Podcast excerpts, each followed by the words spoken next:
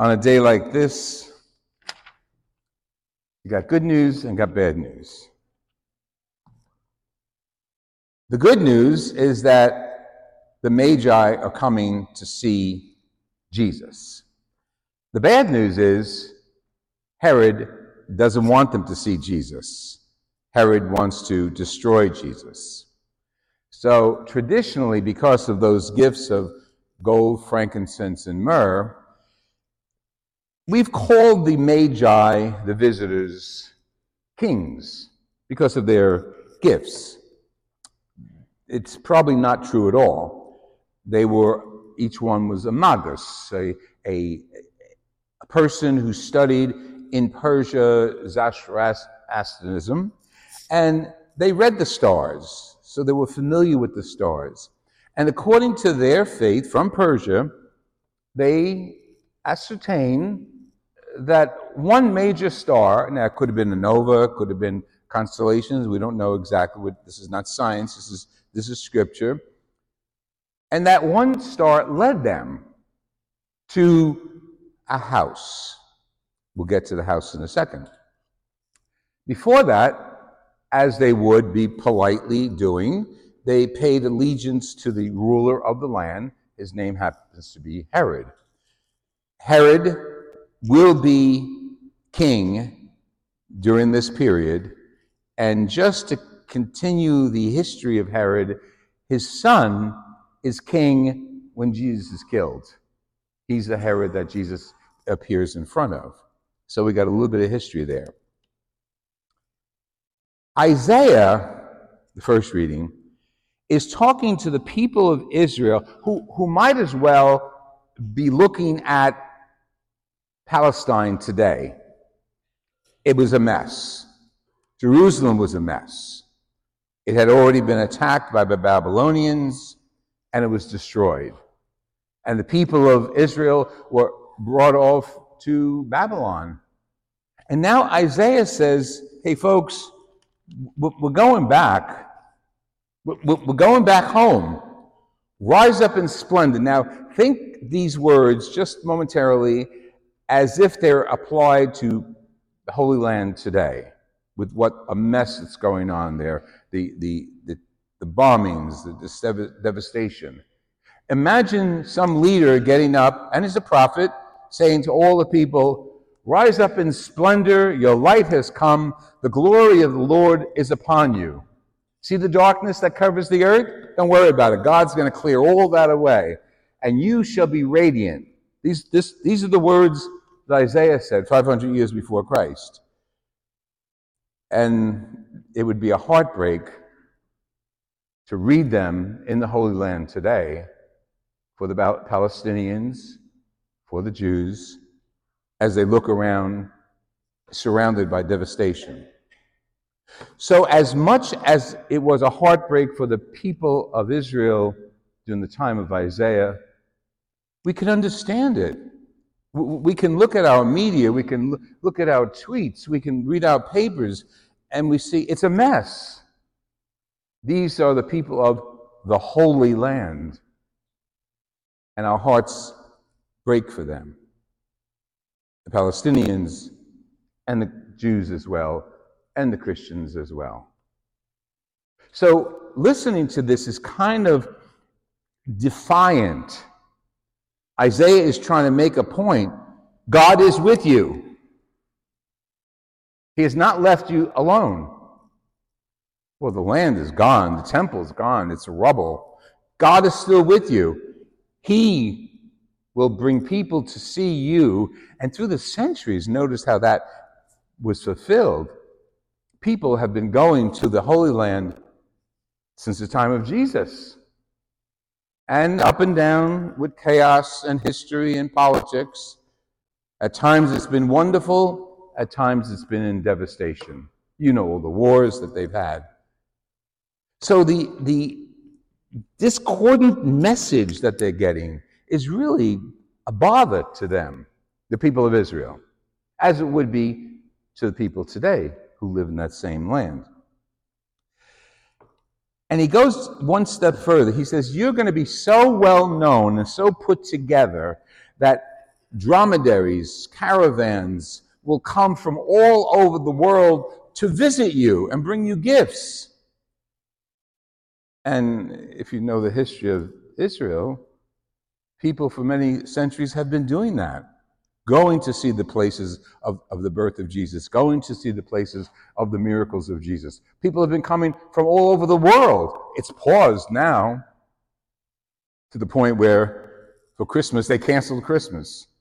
It's like a Seinfeld episode. They canceled Christmas. Well, they didn't cancel Christmas, they canceled the festivities because of the bloodshed and the bombings. Today, but we're not talking about today. We're using that as a reference to Isaiah, who predicted God will be with you, God will come to you. And so, in time, years after Isaiah, we have the three magi following the stars, following their, their deliberations and they go, and we traditionally call them kings, like I said, they're not. They go to the king of Israel. They go to the false king of Israel. He's really the king of Israel appointed by Romans. The political intrigue in the Gospels are just fascinating. Herod is a puppet king, and he's afraid that some other whippersnapper of a king is going to take over his throne. So what does he do to the, and you heard it, it's very clear. What does he do to the Magi? Go, go, go, go find this kid and let me know. And I'll go worship him too. Well, in between there, we have the feast that we celebrated of the Holy Innocents when Herod gives the command that every boy under three years old should be killed because we can't have any new Messiah or king in my kingdom but me. So that continues. So the bloodshed associated with this beautiful feast, the glory of Jesus being manifested to the world, it's like contemporary literature. It's like contemporary news articles. Still is there. The bloodshed, the fear, the hate, the jealousy is still present in our world. Forget Jerusalem and Israel. In our world.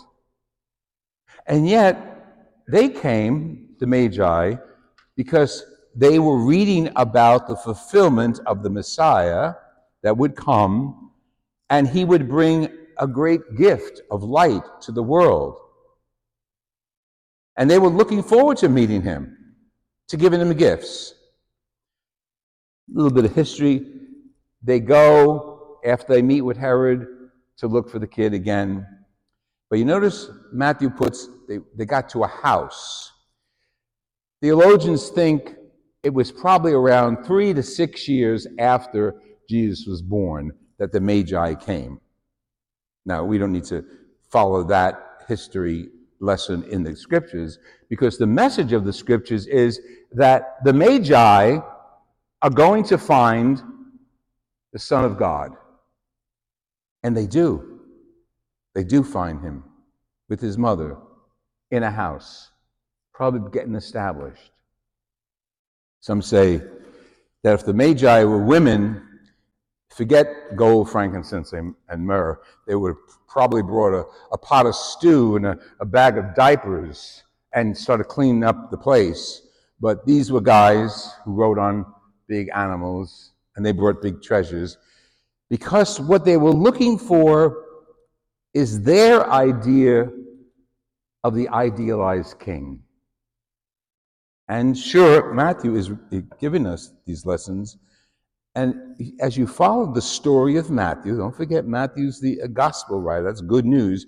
As you follow the story of Matthew through the life of Jesus, we hear more than once that Jesus is the Messiah. He is Emmanuel. Even the soldier, truly, this was the Son of God at the end of the gospel.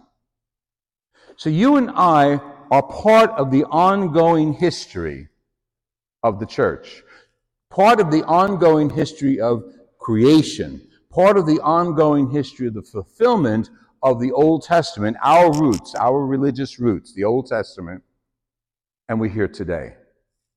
And we gather in a beautiful church, beautiful music, beautiful incense, and it goes on. The story didn't end. They didn't find him, as you know. The angel, again, an intervention from heaven, brings the Magi to another, go home another route, and saves Jesus, Mary, and Joseph by going into hiding in Egypt. So the story is still going on. Has he been found?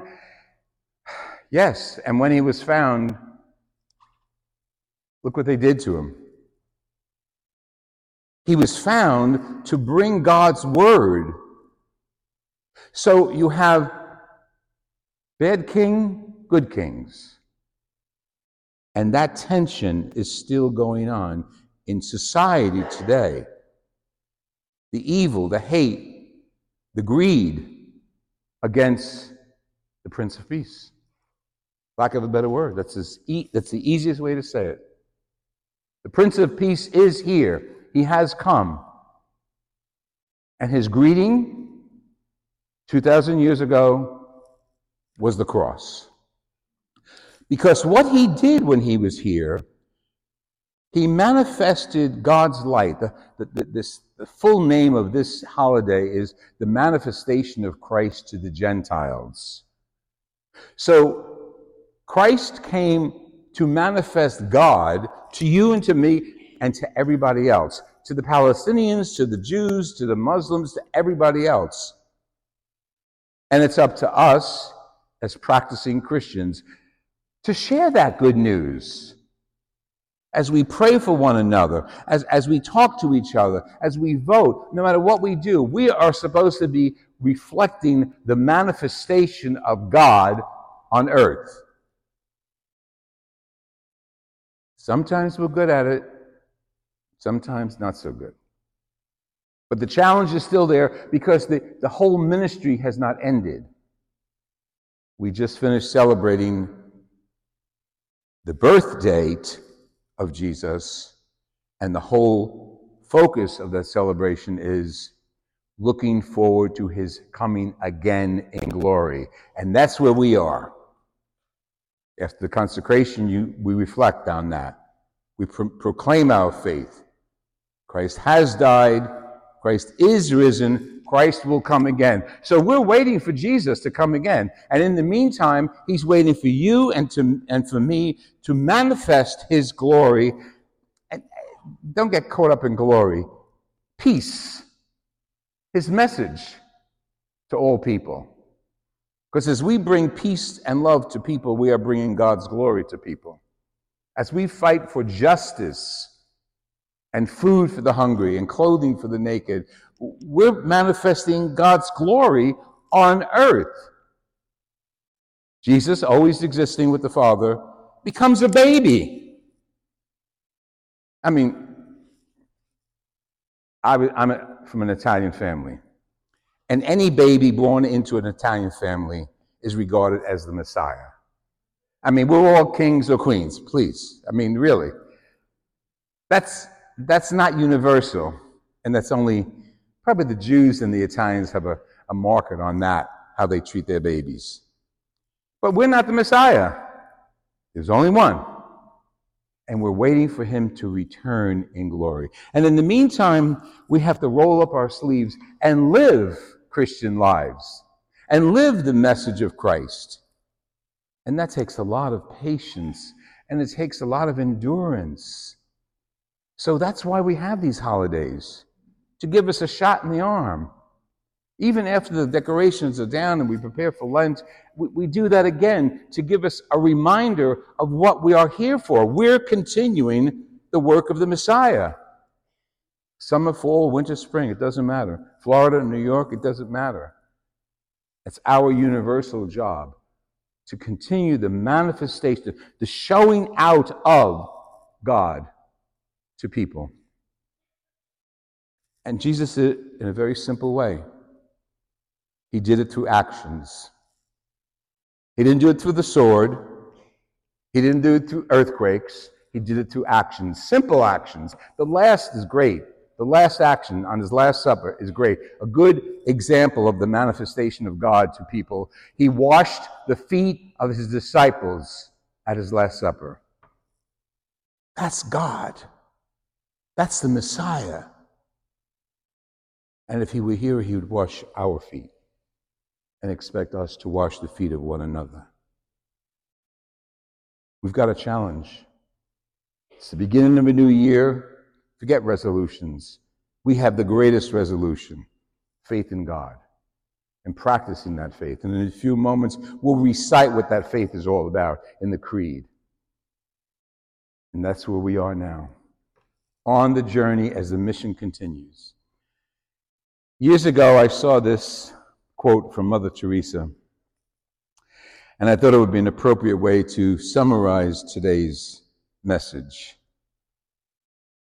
Very simple, as she was, very simple, but extremely com- complex. People are often unreasonable, she said, irrational, and self centered. Forgive them anyway.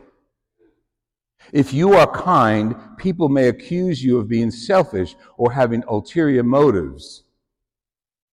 Be kind anyway. If you are successful, you will win some unfaithful friends and some genuine enemies. Succeed anyway. If you are honest and sincere, people will deceive you. Be honest and sincere anyway. What you spend years creating, others could destroy overnight.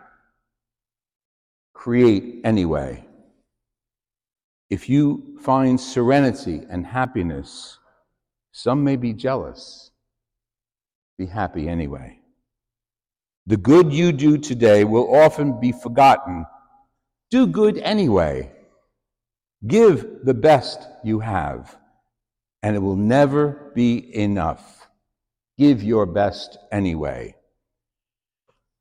In the final analysis, it's between you and God. It was never between you and them anyway.